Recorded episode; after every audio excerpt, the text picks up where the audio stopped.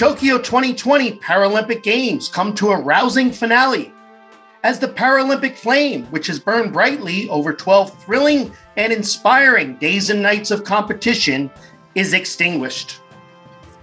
Hello, and a warm welcome to the Around the Rings podcast, Tokyo 2020 Paralympics edition. I'm your host, Brian Pinelli. Our guest today is International Paralympic Committee President Andrew Parsons, who has presided over his first Summer Paralympics these past few weeks. Games that he has proclaimed would be the most important in Paralympics history, and Andrew will join us here momentarily.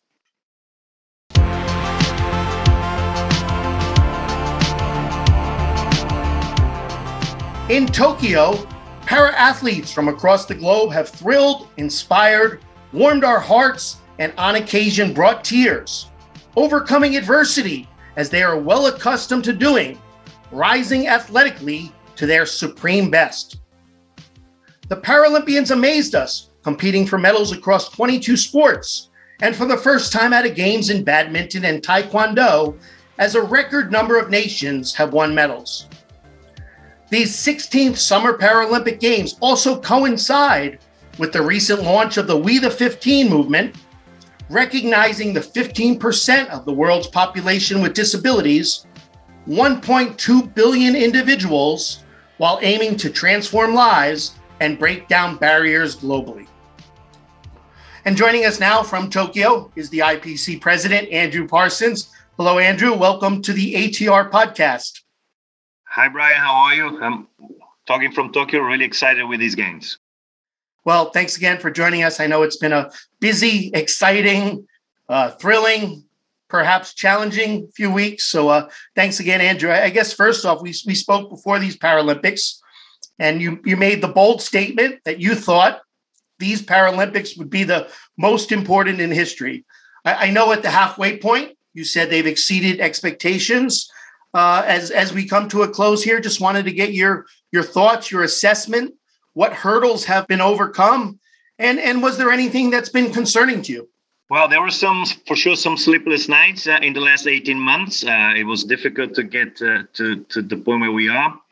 Uh, but yes, the games have exceeded expectations. They, they were really fantastic. And I said that they were the most important ever because of the pandemic and the way persons with disability have been affected disproportionately. And also because we were launching the We the 15 campaign. Uh, so, of course, the message of inclusion, the message that we, we can't ignore 1.2 million people. Uh, they came very strong uh, from the campaign as well as from the athletes during the games. Uh, you know, strong message of inclusion in every different society through sport. You know, sport is our vehicle. Sport is the platform, is the hook, if you may say. Uh, but uh, I think the games have been fantastic. We were warm embraced, embraced finally by the Japanese population. But again, it was really difficult to get where we are. And the Japanese people have been amazing. You know, there were some voices uh, of concern, of course, we all know that before, prior to the games. But during the games, we saw the change. I want to just touch upon uh, a, a, little bit further the We the 15 movement uh, launched shortly before the, the games opened. Uh, I spoke the other day with, with seven time Paralympian and NBC analyst Chris Waddell, and he always has some intriguing, uh, interesting thoughts. Uh, my question to him, and, and, I'll pose it to you also, Andrew. Fantastic launch. Uh, great to see the solidarity with iconic landmarks around the globe adorned in purple. But but the games come to a close. What is the key? How can this movement be sustainable moving forward? Because you know, obviously, without the Paralympics front and center on our on our TVs every day, um, it, it's probably more of a challenge. No, but that's precisely why we brought together these international, uh, other international organizations outside of the world of sport. So, uh, organizations that represent the civil society, the business sector, uh, the media sector, exactly because every four years is not enough. You know, we know that the summer games have a, a big impact. Uh, since at least Beijing, every four years, there's big catalyst for change, uh, promoting the rights of persons with disability. But persons with disability, first of all, they are not not all of them are Paralympic athletes. You know, uh, and also they have other challenges outside the world of sport. You know, sometimes it's uh, mobility, sometimes it's employment, sometimes it's access to basic services, depending on the nation. So that's why we have these 20 international organizations because we will start to lobby governments for changing legislation, uh, changes, for example, in taxation for assistive technology. Uh, we want also the media. Uh, we are going to LA in a few years' time, so it'll be good. You know, we want to uh, uh, uh, discuss with Hollywood why we don't see more persons with disability in front of the cameras, you know, in the entertainment business. Interesting. Uh, not only Hollywood, you know, we're not on Broadway, for example, but uh, you know, and and in front of cameras around the world in different uh, in different medias. So there's a lot to be done. Uh, and again, it was important to launch in the lead up to Tokyo because the, the Paralympic movement, Paralympics, Paralympic Games, sorry, it's the only global event for persons with disabilities. So it was just right to connect the campaign with it, but it's more than just sport. Well said, Andrew. And, and and wow, that's some really interesting thoughts. So so best of luck with that. Maybe something people don't realize on a on a daily basis. Let's uh let's highlight the athletes. They are the stars of the games. Uh, we've seen some sensational performances. It, it seems like world records are, are falling uh, nonstop, no matter what the statistics are compared to previous Paralympics. But, you know, just briefly, a few athletes Brazilian Daniel Dias continued to dominate in the pool. Uh, U.S. swimmer Jessica Long. I, I, like this, Andrew. She surpassed Michael Phelps with her 29th medal, and she is trained with the legendary Phelps. Um, Oksana Masters, she continues to dominate uh, across many sports in the Paralympics. She won gold in, in the road race, in the time trial. And, and, and finally, because there's so many to mention, it, it's hard not to have uh, shed a tear and been captivated by the visually impaired sprinter from, from Cape Verde, whose guide proposed to her moments after she ran the 200. So, you know, so many moments and, and, and no pressure to to point out too many athletes for you, Andrew. But uh, wow, what a show by, by so many amazing athletes across the globe. I think the best part of these games uh, was, of course, the sport. In the 22 sports, we have seen you know performances like never before. In the sports where it's possible to break world records, like athletics, swimming, for example, all of the possible records were broken. Uh, and yes, we had these incredible moments. You know, uh, uh a guy running, proposing to the athlete uh, uh, right after the event, but also some very important moments, like like you know, it was amazing to see the final of wheelchair rugby.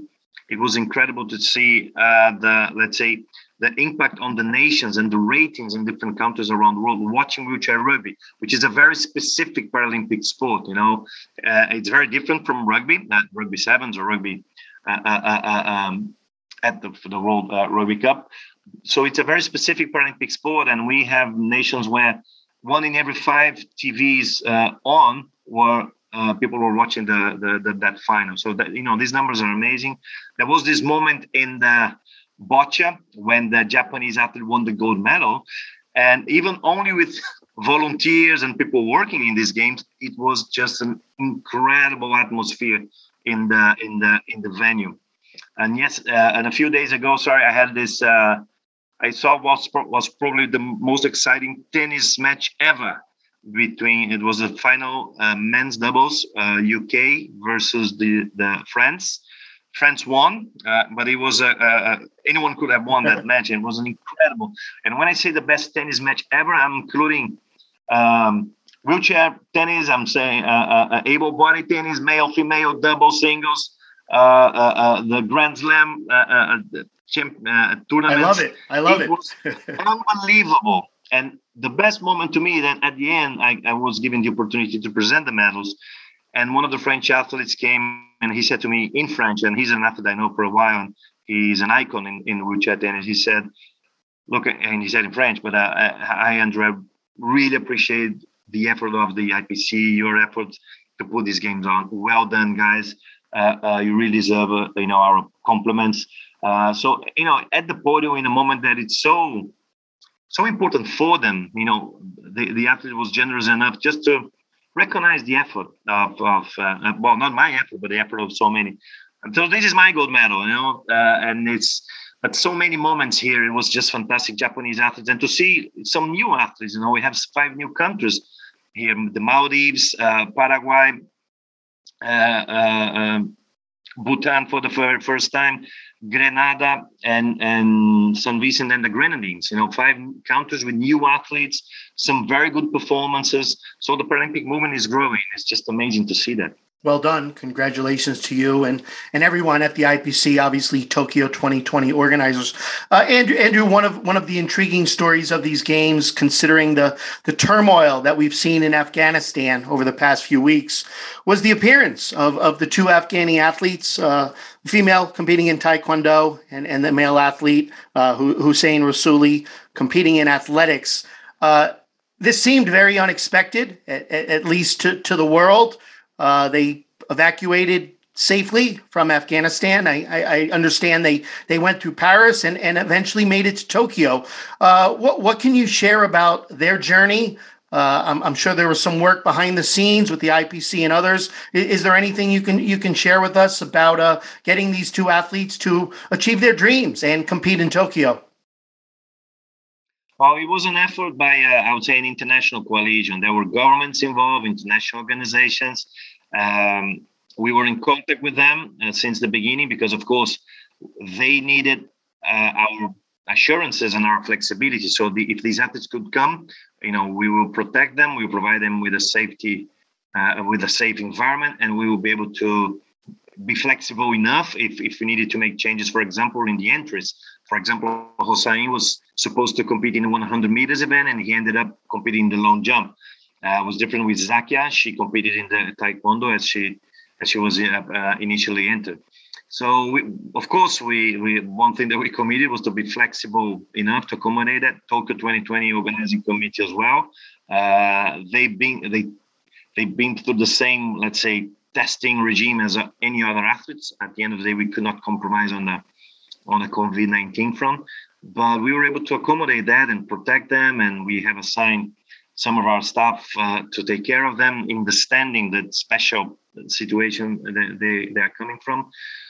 And the moment they, they they arrived in the village, I was there to welcome them, and it was really emotional. It was really great to see, uh, you know, sport uh, being able to, uh, let's say, to to really do something bigger than only gold, silver, and bronze, and bigger than sport itself. Uh, you know, to to these two athletes to after all the horror they have been through to really uh, just fulfill their dreams uh, and to compete at the Paralympic Games. So it was it was one of the top moments, not only of the Tokyo Games for me, but it's certainly one of the top moments of my life in the Paralympic movement. Fantastic to hear. Well, well, well done, Andrew, and uh, yeah, inspiring for, for, for the world to see during tough times in, in, in that country. And, and, and tough times, unfortunately, continue throughout the world. Uh, hard not to ask you, um, while we while we focus on the performances of the athletes, of course, the COVID situation, obviously so much concern coming into these Paralympics, obviously also the, the Olympic Games. Um, what is your assessment? How well do you think COVID protocol uh, the situation was handled on the grounds in Tokyo. Uh, I, I, don't know if you can provide us with with the number of cases. And, and lastly, I know I know there was a Paralympian hospitalized uh, a few days ago. Is is there any update on, on that?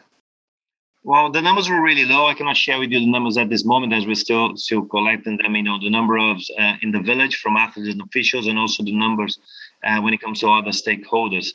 Uh, what I can tell you is that since the beginning of the testing during the Olympics, up to this moment, there were more than 1 million tests and only 350 returned positive. So it's really a good number. But this is Olympic and Paralympic, uh, of course. Uh, but the most important is not only the low number of cases, but how the cases were managed. I think is something that Dr. Tedros said even during the IOC session. Um, prior to the opening of the Olympics said, look, you will have positive cases. The key here is not how many positive cases you have, but how you handle that, how you manage that, and how you isolate and track them so they do not get in touch with the other athletes and officials at the village, but also they do not contaminate uh, the Japanese population because this was equally important to us to protect athletes and officials and Japanese society. So very good, let's say, uh, uh, uh, results on that front in protecting uh, these different populations. Uh, some some uh, athletes and some stakeholders are still in isolation. and we will be taking care of them until they are able to get out. And then you know return to their nations. When it comes to the the athlete that in his hospital, apparently the symptoms are, are, are mild. Are not it's not a severe case, but of course we will keep uh, monitoring the situation until the athlete is completely recovered. Okay, good information. Thank you for that, Andrew. Let's turn back to the athletes and the nations. Um, some some positive news. I mean, eh, with competition still underway on Saturday evening in Tokyo, I believe we have seen a record number of nations. Uh, 86 is my count at this point, including 59 with gold, um, the most ever in, in, in Paralympics history. What, what, what does this say about the the globalization uh, of the Paralympic movement? I think it says that the, the Paralympic movement is growing and uh, you know our programs have been efficient in delivering uh, development pathways across different sports. So to have more, you know, 86 countries uh, winning medals out of the 163 that we have here is just fantastic. Uh, more than half of the countries are going back home with a medal. Uh, roughly, let's say one third of them are going back home with a gold medal, which is amazing. And we know the impact that a medal, whether it's gold, silver, bronze, uh, uh, uh, has when these teams return home. Of course, if we're talking about the big nations, you know, China, US, Australia, Great Britain, Brazil, Ukraine, Netherlands is different. But sometimes for these countries that they win one medal, it's just amazing. You know, the impact that, that they will have at home. Like Peru just had their first gold medal ever in the sport of, of para taekwondo. Uh, Ecuador won for the first time medals at the Paralympic Games, and they won two in the in, in a matter of minutes at, at the athletics uh, stadium the other night. So, and we know how this will have positive consequences in the nations in terms of funding, in more media attention, in more persons with disability uh, uh, engaging with sport. So that's that's very important. These numbers are very important. It's not just about medals; it's about what these medals uh, how can they benefit more persons with disability in different nations? Fantastic news. Great to see that. And uh, you know just adds to the overall excitement even from the the fan and, and, and, viewer perspective just like the olympic games to to see new nations or you know new nations competing winning medals. Uh, andrew you, you took over if, if i'm not mistaken. Uh, of the IPC in, in 2017. So you presided over the, the Pyeongchang Winter Paralympics, obviously, but but these were your first summer Paralympic Games, being from a a country like Brazil, which uh, excels in the summer and you know works hard to to to achieve in the winter. But but I guess my question is, you know, what what have you learned from from this experience? And I, I know you already said uh, talked about one of your your greatest moments ever with the with the two Afghani uh, athletes coming to Tokyo. But but what have you have learned as a whole? What will you take with you from Tokyo? And, and what needs to happen for the Paralympic movement and obviously we the 15 to continue moving in a positive direction? Well, one thing I have certainly learned uh, was resilience. uh, it was really difficult in, uh, in the weeks leading up to the postponement, then the postponement, and then how do you start planning an event that was postponed? An event like the Olympics and the Paralympics is not only a matter of copying and pasting, you know, oh, let's do the same we, we would have done this year, next year, with all the countermeasures in place, the playbooks, and, and now we have all these uh, uh, new elements in the games we never had. You know, playbooks being one of them. Uh, uh and and we know that, for example, in Beijing, we will still be under a COVID-19 uh, situation around the world. So it will be super important for the learnings from of, from Tokyo to deliver great uh, uh, Winter Paralympics in Beijing. It's a different environment. It's a different country. It's winter, so it's different also from let's say from a, a, a behavior perspective of the people. It's different, and we know that sometimes in the winter it gets worse. So let's see, let's see how, what we can learn from Tokyo to apply in uh, in Beijing. So I think resilience was the number one learning. Uh, I have been following the Tokyo project since the bid. I was in the IOC Evaluation Commission, visiting this country in February 2013. Wow. So eight, eight, years and a half, 102 months later, it was just amazing to see that. Uh, you know, the bid, the organizing committee being created, all the expectations. We said many times this this will probably be the best Paralympic Games ever. Uh, then the pandemic, the postponement, and then tough decisions like not having spectators. You know, it, it it's a fundamental part of the game's experience. Even though the atmosphere was fantastic in the venues with the energy of the accredited people, the volunteers, the people working around the games, but of course we missed. Uh, and these games will have been even more fantastic with spectators. You know, the, and uh, uh, we will probably have broken another record that will be the number of spectators in the venues. And you know, I I, I, I can only imagine because tomorrow we have Japan facing the US in the final of wheelchair basketball men's. Can you imagine? you know, the last day of the games, the last event of the games, and not only the last event of the Paralympics, the last event of the journey together with the marathon. So it would have been amazing to have public uh, spectators there. But you know, it is what it is, uh, and we have learned. We one thing that we have learned is that the sport is the most important aspect of it by far because people in Japan are excited with the games here by watching on TV. Uh, you know the ratings have been incredible here. You you feel the love in the street. You feel the people wanting to be part of it. At some point, in, at some point, uh, we are concerned with the marathon. We don't want people to, to go come to the streets. But uh, you know it will be it will be difficult. But you know we are telling them not to come. Uh, I think everyone wants you know a small to be a small part of it.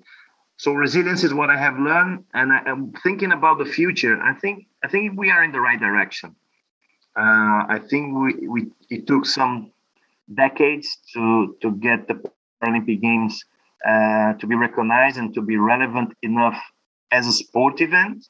And now I think we that we have achieved that level of relevance. It's now it's the right time as we did we started doing here in Tokyo to put the games at the service of also of the human rights area for persons with disability. And, and I think this will be the the direction from now on. You know, people will think about the Paralympic Games. They will think in two things: incredible sport, but also that the sport uh, has a, uh, a different meaning uh, outside the role of sport, which is a strong message of inclusion. Fantastic, uh, Andrew. Well, well said. Uh, appreciate your time. Appreciate the effort uh, on, on the part of obviously the IPC, the Tokyo 2020 organizing committee. Con- congratulations to the athletes. Um, a, a, tremendous show. And, and even though you mentioned Beijing just around the corner, we, we won't hit you with too many questions on that yet. We'll, we'll let you get a little bit of rest and then we'll come back to you soon and, and start talking about Beijing. But uh, uh, a great job to all, Andrew. Thank you very much, Brian. These games have been really fantastic and always happy to speak with the ATR podcast. It's always a pleasure. And yeah, let's talk more about Beijing. Give me just a few weeks to recover. it has been a, a roller coaster of emotions, but yes, Beijing is around the corner, only six months' time from now. Uh, so there's really need to talk a lot about Beijing. It's going to be incredible, but it's going to be as challenging as Tokyo. Obrigado, Andrew. Did I did I get that right? You have a perfect Brazilian accent. Uh, de nada. All right. You're Thanks welcome. again. And thanks to you for joining us on this edition of ATR Radio, Tokyo 2020 Paralympics Edition. Make sure to stay tuned to ATR for all the best news, coverage, and updates on both the Olympic and Paralympic Games. I'm Brian Pinelli. Hope you guys have a great day and see you soon.